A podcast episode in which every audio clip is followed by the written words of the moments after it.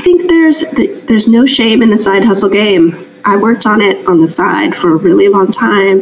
You know, I spent the extra hours just to learn about what I was getting into, learn about the craft, learn about the business side. And I think those extra steps sort of give you extra confidence to move forward on with a creative business, sort of get your foundation set.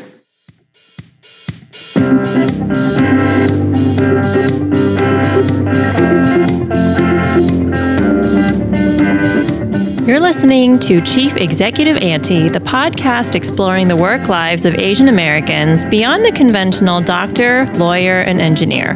I'm your host, Jennifer Dwan Faltz. Hey, everybody. My guest today is jewelry designer Peggy Lee. Peggy's designs have been featured on shows like Riverdale, Why Women Kill, Grey's Anatomy, and many more. Peggy grew up in Santa Rosa, California, and currently works from her home and studio space in San Francisco. Welcome to the show, Peggy. Thank you, Jennifer. Happy to be here. So, tell us a little bit about a day in the life of a jewelry designer, if you have any, if you have a typical day. I, I don't really, so I understand if there's no such thing as a typical day. Uh, a typical day for me really is first thing in the morning, checking out emails, answering emails, doing a lot of administrative stuff, so paying the bills, ordering supplies, um, and usually a lot of uh, PR outreach, so sending emails, sort of, and then organizing my day. Um, so if there's orders, then the middle of the day is usually occupied with actually creating, making, fulfilling orders, um, getting to the post office, pretty basic stuff, and uh, that's pretty much the day. Uh, sometimes I get to go to my studio space, which is outside of um, my apartment, but my I've worked out of my apartment um, the whole time pretty much, and just recently got a studio space. So I'm still getting used to leaving my home to go work, which is a strange concept for me um, on the jewelry side. Uh, and then that's about it. And, and these days, I'm trying to be a little healthier, and I'm doing yoga three times a week. So I'm really trying to make Ooh. time to um, for a little self care during yes, the week as well. Definitely, so important. I I usually work from home too, and I have to kind of tell myself like every week or so, like go. I'm in, I'm actually currently in the co working space that I'm part of, and I'm like every week or so, like just go and just sit next to other adults. I don't even have to talk to them. Because if I'm not careful, I'll find myself like, oh, I have only talked to a three year old for like four days. I mean, I talked to my, you know, I talked to my husband at home. Still, it's good to good to get around people sometimes. Yes. Um, and so you mentioned, so I'm curious, like how mm-hmm. much of your time, like how much of your time you spend on administrative, and how much do you time you spend actually creating yeah, I would say it's about 50 50. There's a lot of time just maintaining the business. You know, I do everything. I'm a one person show, so it's website updates, creating marketing materials like emails and outreach, social media. So, all of that stuff, um, pretty much it takes up half the time. I really have to make an effort to carve out time to enjoy the creative side, like making new designs and doing stuff like that for myself. Um, so it's it's an, often a struggle, but um, important. Yeah, I think mo. I think the vast majority of freelancers and one person businesses they're at 50-50 at the very best sometimes it's for me sometimes it slips down to 40 60 usually if it's like a if it's a 30 70 week i'm like okay i need i need to rethink something yeah, that's awesome. That's awesome. So tell me how you got started. Um, you, I know you've been doing, I know you've been making jewelry for a long time, but how, sort of how did you how did you begin? Yeah, you know, it's funny. it's one of those stories where you know I never thought I would be in a creative business. I went to college at UC Berkeley um, as a chemical engineering major, and after, but I graduated with a bioresource science degree. Actually, switched majors in the middle and then after that, I after I graduated, I moved straight to Los Angeles to become a screenwriter. That was sort of my dream at the time. Um, I was doing a lot of writing on the side. And while I was in LA working as a journalist, um, you know, I was also following a lot of TV shows, and I was on a, a writers salary, couldn't afford much, so I was making a lot of my own jewelry at the time. You know, I was also always been sort of arts and craftsy as a kid, and um, I wanted to do a story on my favorite TV show at the time, Buffy the Vampire Slayer. And I thought to myself, okay, I love the fashion on the show. How can I get in and talk to someone there? So I decided to reach out to the costume designer, and I did an interview with her. And she was super nice. Turned out we were from both from Santa Rosa. Um, had a great time. And then after the interview, I thought to myself, um, I should send her some of this jewelry I've been making. Like, why not?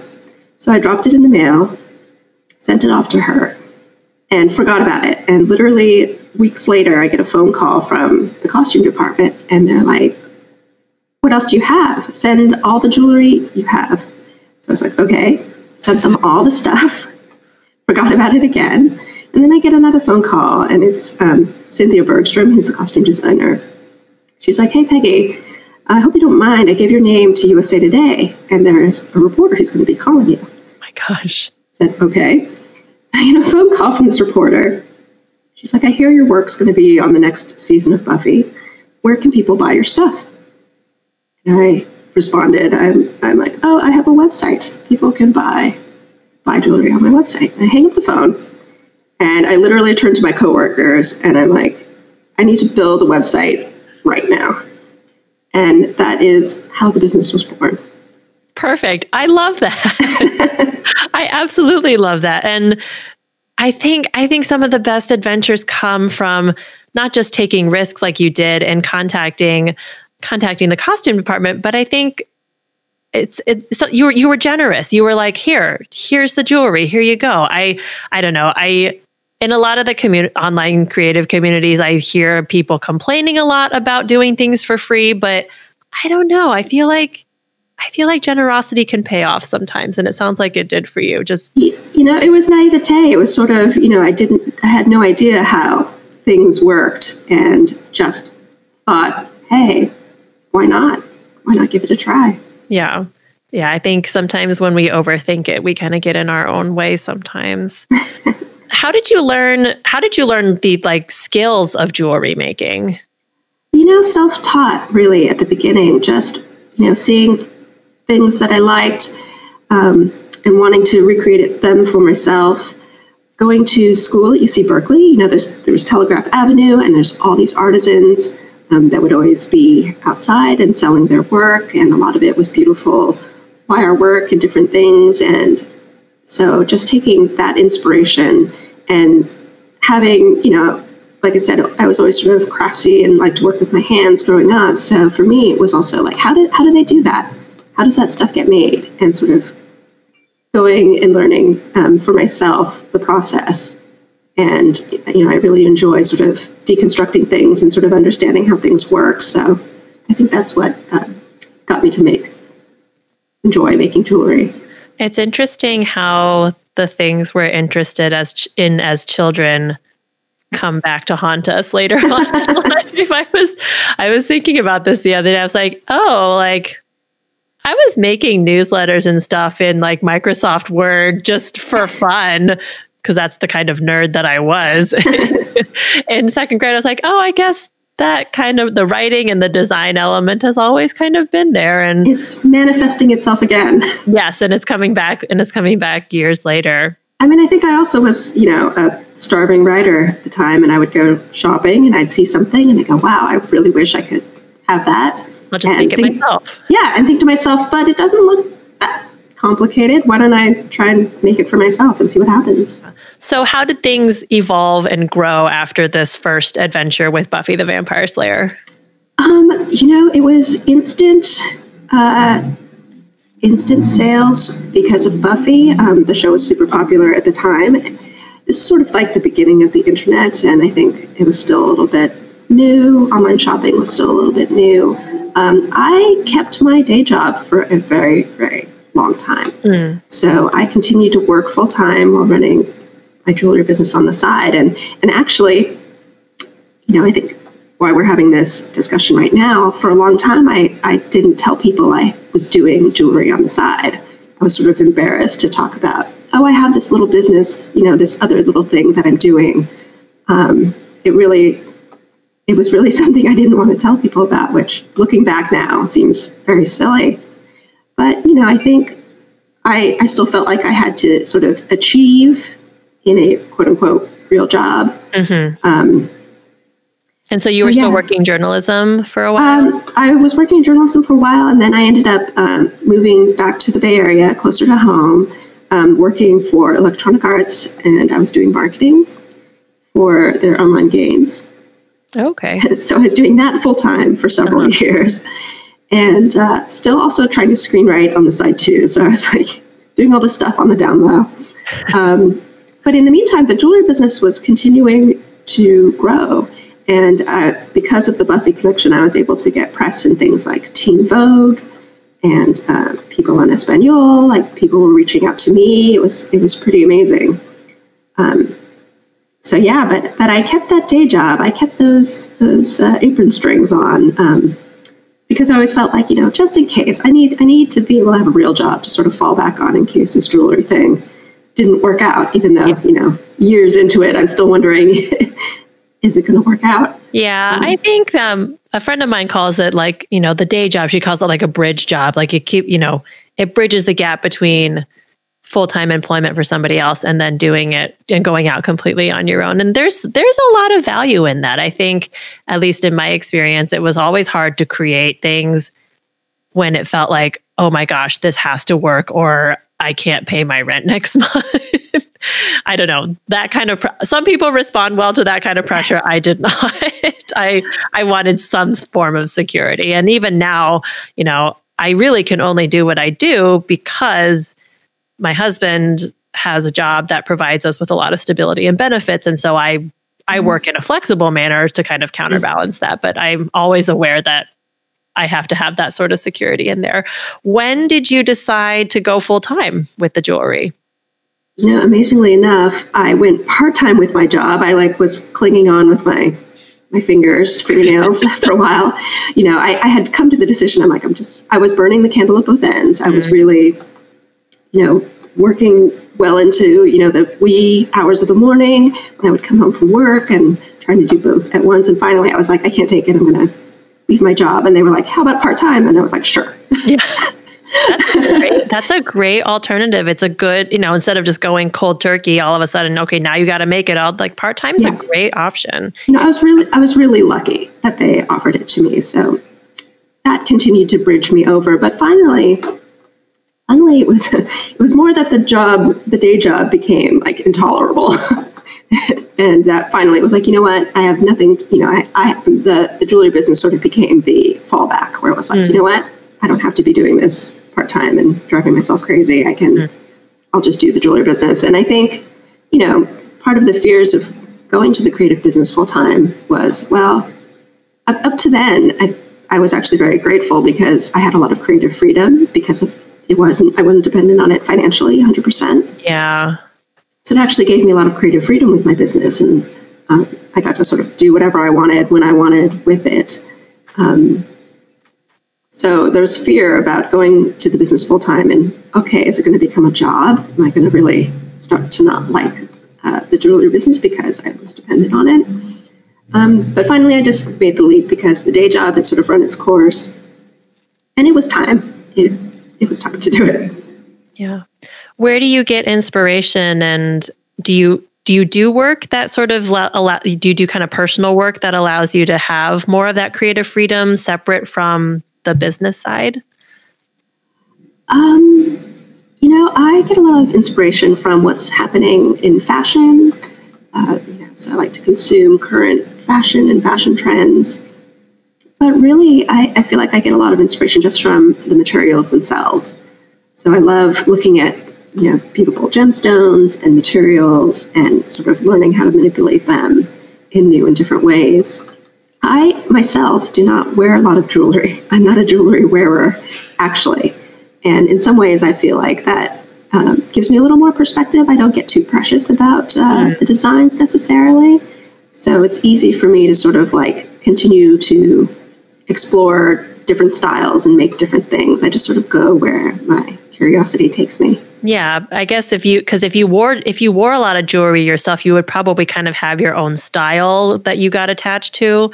But I guess if you don't have that, you you can kind of make whatever you whatever you feel like making. It's it's a blessing and a curse. I think in some ways, you know, I don't really. I, it's hard to create sort of a cohesive brand and be really focused. On the other hand, I sort of love being a little more eclectic and having a little bit more variety. When you place pieces on shows, um, are those existing styles or are they styles that the costume department asks you to create or something like that? Um, it can be a little bit of both. Okay. Uh, every TV show sort of works a little differently. I think back in the good old days, um, I was definitely making pieces um, with the show in mind, or they would request certain things. I think these days uh, budgets are a little tighter and, and um, they're a little bit more selective.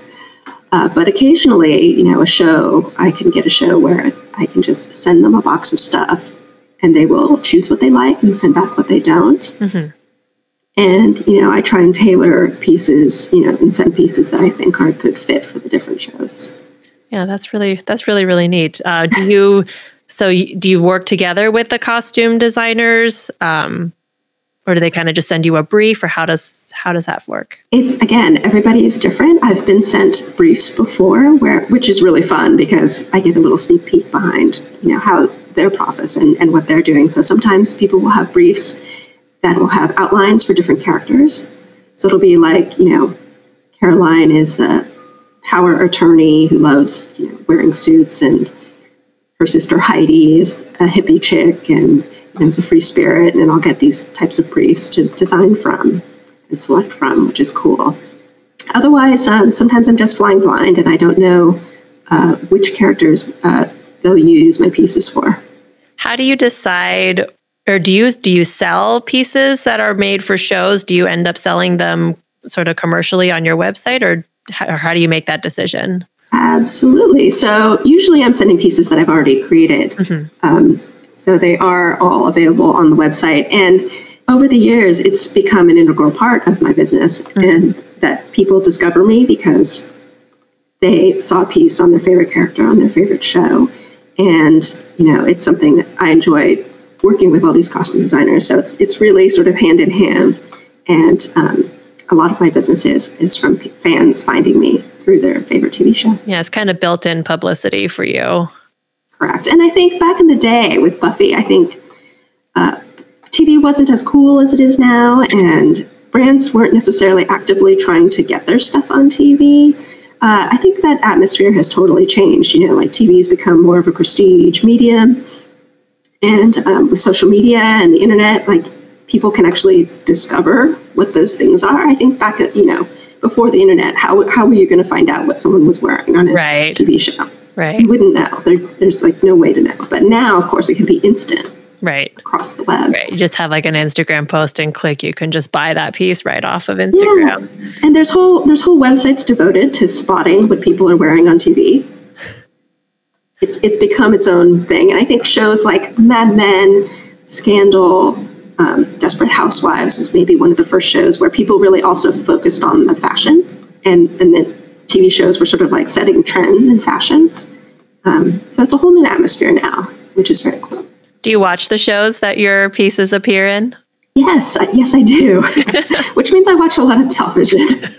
I'm also doing research, right? I, I want to sure, watch right. new shows and see what's what's happening. But more often than not, I approach, you know, I try to approach shows that I really like and you know that resonates with me, and that the style is is a fit. Yeah, that's so cool. What's your favorite What's your favorite piece and favorite show? I guess that's probably a really difficult question to answer.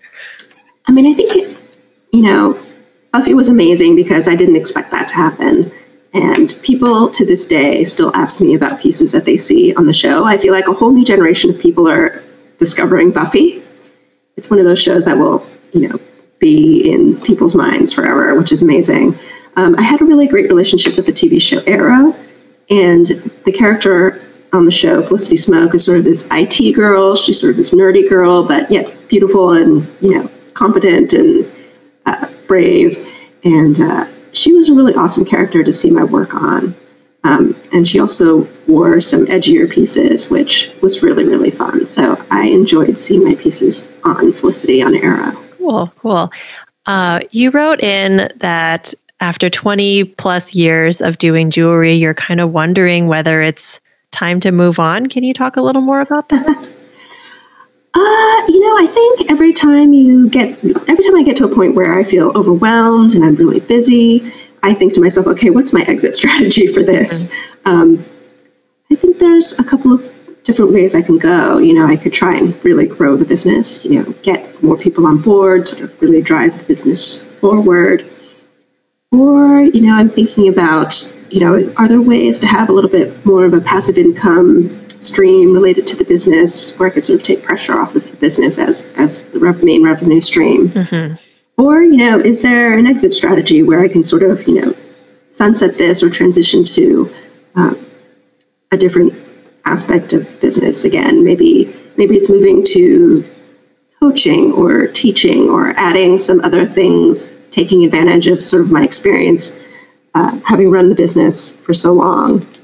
Yeah, sure. Yeah, and that's I think that's a pretty common path for people is, you know, you know, Jenna Kutcher, Melissa Griffin, like sort of the, all the on- online entrepreneurs that I follow a lot, they all kind of go the same. They have a similar arc where, you know, something starts as a passion, then they build the business for a number of years, and then they start kind of teaching other people to do what they did. Um, yeah, it's interesting you mentioned passive income. That would be really, that's an interesting idea for a physical product. Um, because it's you know because you make everything by hand and then to kind of well i'm thinking along along the lines you just described it would be creating some sort of e-course mm. or um, something where i don't have to physically make the product right, right. and like you can, something scalable that you can sell as many as you want of anytime any any place um right. yeah that would be that's a that's that is definitely one of the more popular routes for passive income. You could teach people how to work with publicists, you know, how to kind of do PR for their business since you've had to do that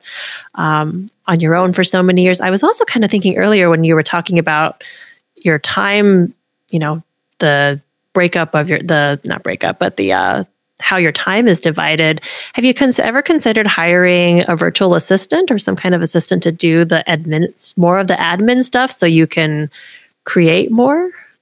I have, and I have over the years tried different virtual assistants. Hmm. Maybe I'm a bit of a control freak. that may be possible. Um, well, it's, it's important to find the right fit too, though, and it's it can be hard. Good help is hard, hard to find. Mm-hmm. Um, sure.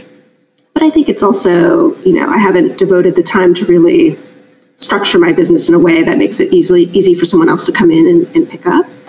Um, so there are a lot of things I know I could do to sort of make that easier. But again, it's about when do I find the time? Carve out the time to carve right. out the time. yeah, find the t- find the time to make more time. Cor- correct, but I, you know, at the same time, I really enjoy what I do. So um, I think it's just that need to sort of continually challenge yourself as well, you know, and to continually, I want to continually grow within my business where I think about what's next. Um, yeah. Are it's there, easy to have monetary goals, but those aren't as those aren't, those aren't as exciting. Or sure, fun. definitely. Um, are there different? I don't know. I don't know anything about jewelry making, but are there different like styles or materials you could learn? I I always like learning new things, and that's always a very stimulating uh, experience for me. Is if I can learn a new skill or something like that. Are mm-hmm. there, I don't know, new materials or new styles you could explore? Definitely, so many. Um, and I think part of sort of making the investment to rent out a studio space separate from my my home is then I could have a space that I could have more equipment, more chemicals, and different things, uh, so I could try some different techniques. Yeah. Uh, would teaching like workshops have any appeal for you?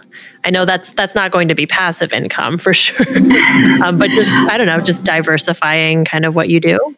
Yes, uh, I've been interested in um, doing some teaching. Uh, it's interesting. I, I, feel like a lot of I've seen a lot of my contemporaries sort of move into the coaching and teaching space. Um, so again, and, and, like you've mentioned, right, you've seen a lot of these creatives sort of go that route from they their business and now they're moving into uh, these other aspects. And so it's like, oh, do I want to go there? Um, strangely enough, I feel like right now I'm, I'm turning back to, you know, early on in the business, I did a lot of shows where I would sell in mm-hmm. person at street fairs mm-hmm. or uh, fashion events. And eventually I was like, whew, I get to stop pounding the pavement. But ironically, like now I'm thinking, okay, maybe it's time to go back out and pound the pavement and um, have more one-on-one re- uh, interaction with customers again, yeah. especially with the studio space. So I can sort of let people know that there's a place you can see me in person. Yeah, um, I know the overhead for this would be pretty big, but like like a pop-up shop for yourself or something like that or even a brick and mortar i know that would be really expensive but uh, i'm not that interested in, in a brick and mortar mm-hmm. but um, what i have been doing this past year which is kind of fun is because of all the tv show history I've been going to fan conventions for different shows. Oh, yes. That is a really, oh, that is such a neat idea. Which is really, really fun. So I've done a Riverdale convention and I'm going to be doing a Vampire Diaries convention. That show's been off the air for more than a year, by the way. But they're going to have a convention. They're still having fan conventions. That's they're still having fan conventions. So and and the people there are always so lovely and enthusiastic and excited to consume anything you know that they can find out about their favorite shows. So that's that's been a lot of fun, and I've been sort of playing with you know going to these different fan conventions this year. Yeah, it sounds like you're doing a lot of exploring on your own, which I think is always a wonderful thing to do. And I don't know, I I was listening to another podcast and I can't remember which one it was, but um, just the idea that you don't have to scale. Like I think I think in the sort of, I don't know, Instagram business universe, everyone's always like, you got to grow your business, you got to scale, you got to do all these things. And it's like, or I could just continue to make jewelry. Um, so I guess there's also, I don't know, I kind of wanted to give you that little bit of freedom too. Like you don't feel, don't feel like you have to scale to some gigantic business if you don't necessarily want to. I agree. And I think it's sort of that built in uh, want to achieve. Mm-hmm. And in a small business or a creative business, you don't have sort of the same uh, milestones and measures that a day job maybe gives you like yeah. oh i'm going to get that promotion right. or that title right. or i'm going to start managing people you know you have the, that structure that sort of gives you that feedback that oh yeah i'm, I'm progressing i'm, I'm doing better um, in a small business you know maybe it's short revenue and things like that but I think it's it is really difficult to sort of feel like, okay, am I progressing? Uh, do I have to scale the only way to sort of right. feel like you're doing better? But um, I agree. It's taken me a while to sort of settle in and be like, okay, maybe I don't have to aggressively scale. Mm-hmm. But it's tough because I see contemporary sort of doing those things. It's like, ooh, you know, am I missing out on some opportunities or something I'm not seeing? But at the same time, you know, I'm still able to sort of enjoy my business and take it a little slower. And like I said, have a lot of creative freedom in how I run it and um, the kind of pieces I make. So, do you do commissions for just regular customers, not costume costume departments? Sure. Okay.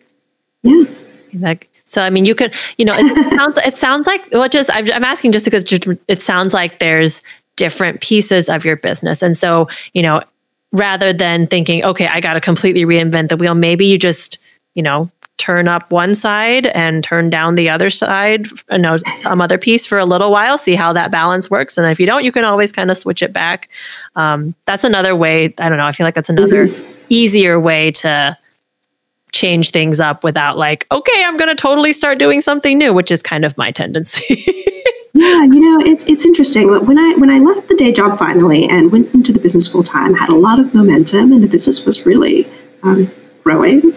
And then you know, life interferes, and and my parents uh, became ill, and I had to sort of scale back the business to take care of them. So mm-hmm.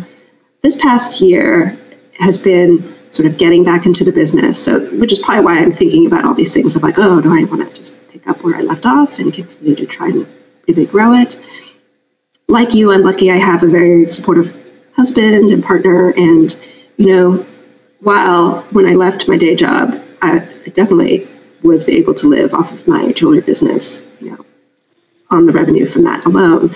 You know, these days I definitely have a little bit of support happening mm-hmm. um, as I sort of get back into it. But it's sort of like, well, do I really want to get back up to that level where I was really sort of stressed out and, and busy and really considering do I scale? You know, what do I do next? Versus, okay, it's it's back to this point where it's kind of comfortable. But but then that's when I'm thinking like, okay, how else can I challenge myself then? Right. It's always it's always the balance between I'm comfortable and not overwhelmed, but I also want to push myself and grow. And there's just that like that one like fine point, and I'm usually tipping over into overwhelmed more often. but yeah, it sounds like you're in a good place. I'm excited for you. I can't wait to see what happens next. Do you have any advice for Asian Americans who want to be a designer? Absolutely. I think there's there's no shame in the side hustle game. Mm. I think that's somebody else's quote, but you know, I worked on, you know, and if you have a passion for it, I worked on it on the side for a really long time. You know, I s- spent the extra hours just to learn about what I was getting into, learn about the craft, learn about the business side. And I think those extra steps sort of give you extra confidence to move forward on with a creative business. Sort of get your foundation set. Mm. Learn about the business side of things, you know, talk to other business owners don't be afraid to reach out and ask questions. Um, you know, it took me a long time to tell people about my business, and I kind of wish I hadn't been so, you know, reticent about it or or felt embarrassed by it. You know, that's silly, right? Um, and just talk to more people. Like, yeah, I'm trying to start this business. Yeah, I have. Know? yeah, I have found that. I found that uh, people are people want to be helpful and they want to be supportive and much more than you would expect. I think we are, I don't know, I'm always terrified, like, oh, nobody's going to show up, nobody's going to say anything. And it's like, no, like, and, and I also, and I, this is also my little inner delusion. We're like, oh, it doesn't count if it's just my friends talking about it. No, it totally counts. Like, that's how it starts. It yeah, counts. It totally. Counts. But I think it's also, you know, there, it's, it's I, I did the whole thing where I had a, you know, I feel like I could have had a career if I, you know, the creative side failed. Sure, like create create a, you know, a safety net if that's what makes you feel comfortable and gives you the confidence to pursue the creative side. Mm-hmm. Definitely. And I think there's no right way to do it. There's no set path on how to go forward in a creative career. You know, it's great to look at examples. I think learn from examples, learn from peers, but understand that everyone can have their own path and do things in their own time. Yes, definitely. Well, thank you so much for speaking with me today. Uh, where can people find you? You can find me online at peggyli.com. That's P E G G Y L com. And I'm also on Twitter, Instagram, Facebook, all the all the social places. All right, awesome. And I will drop a link for that in the show notes. Well, thank you so much, Peggy. Thank you, Jennifer. Have a great day. Bye. I second her suggestion to learn about the business side because I think these days it's really not enough anymore to be good at what you do. Um, you kind of have to be good at a lot of things. Um, if you're a one person business, you're doing your own sales, marketing, fulfillment, web design, social media, SEO, um, the whole nine yards. And I'm actually launching an incubator in the first quarter of 2020 that will take all the lessons, and by which by lessons I mean mistakes, that I've learned in the last seven years and boil it down to about three months. At the end, you'll not only have a professionally built website that you can maintain yourself, but you'll also have a solid framework to start or grow your creative service based business. You can hop on my mailing list in the show notes to be the first to know when more details are available. Thanks for tuning in to Chief Executive Auntie. You can find show notes, resource links, and more Auntie rants at chiefexecutiveauntie.com. That's Chief Executive, A U N T I E.com. Special thanks to Sue Ann Shaw, who mixed and mastered this episode and composed the music. Alyssa De La Rosa, who created the branding, and my distribution partner, Mochi Magazine. Check out more stories for Asian American women at www.mochimag.com. That's M O C H I M A G.com. See you next time.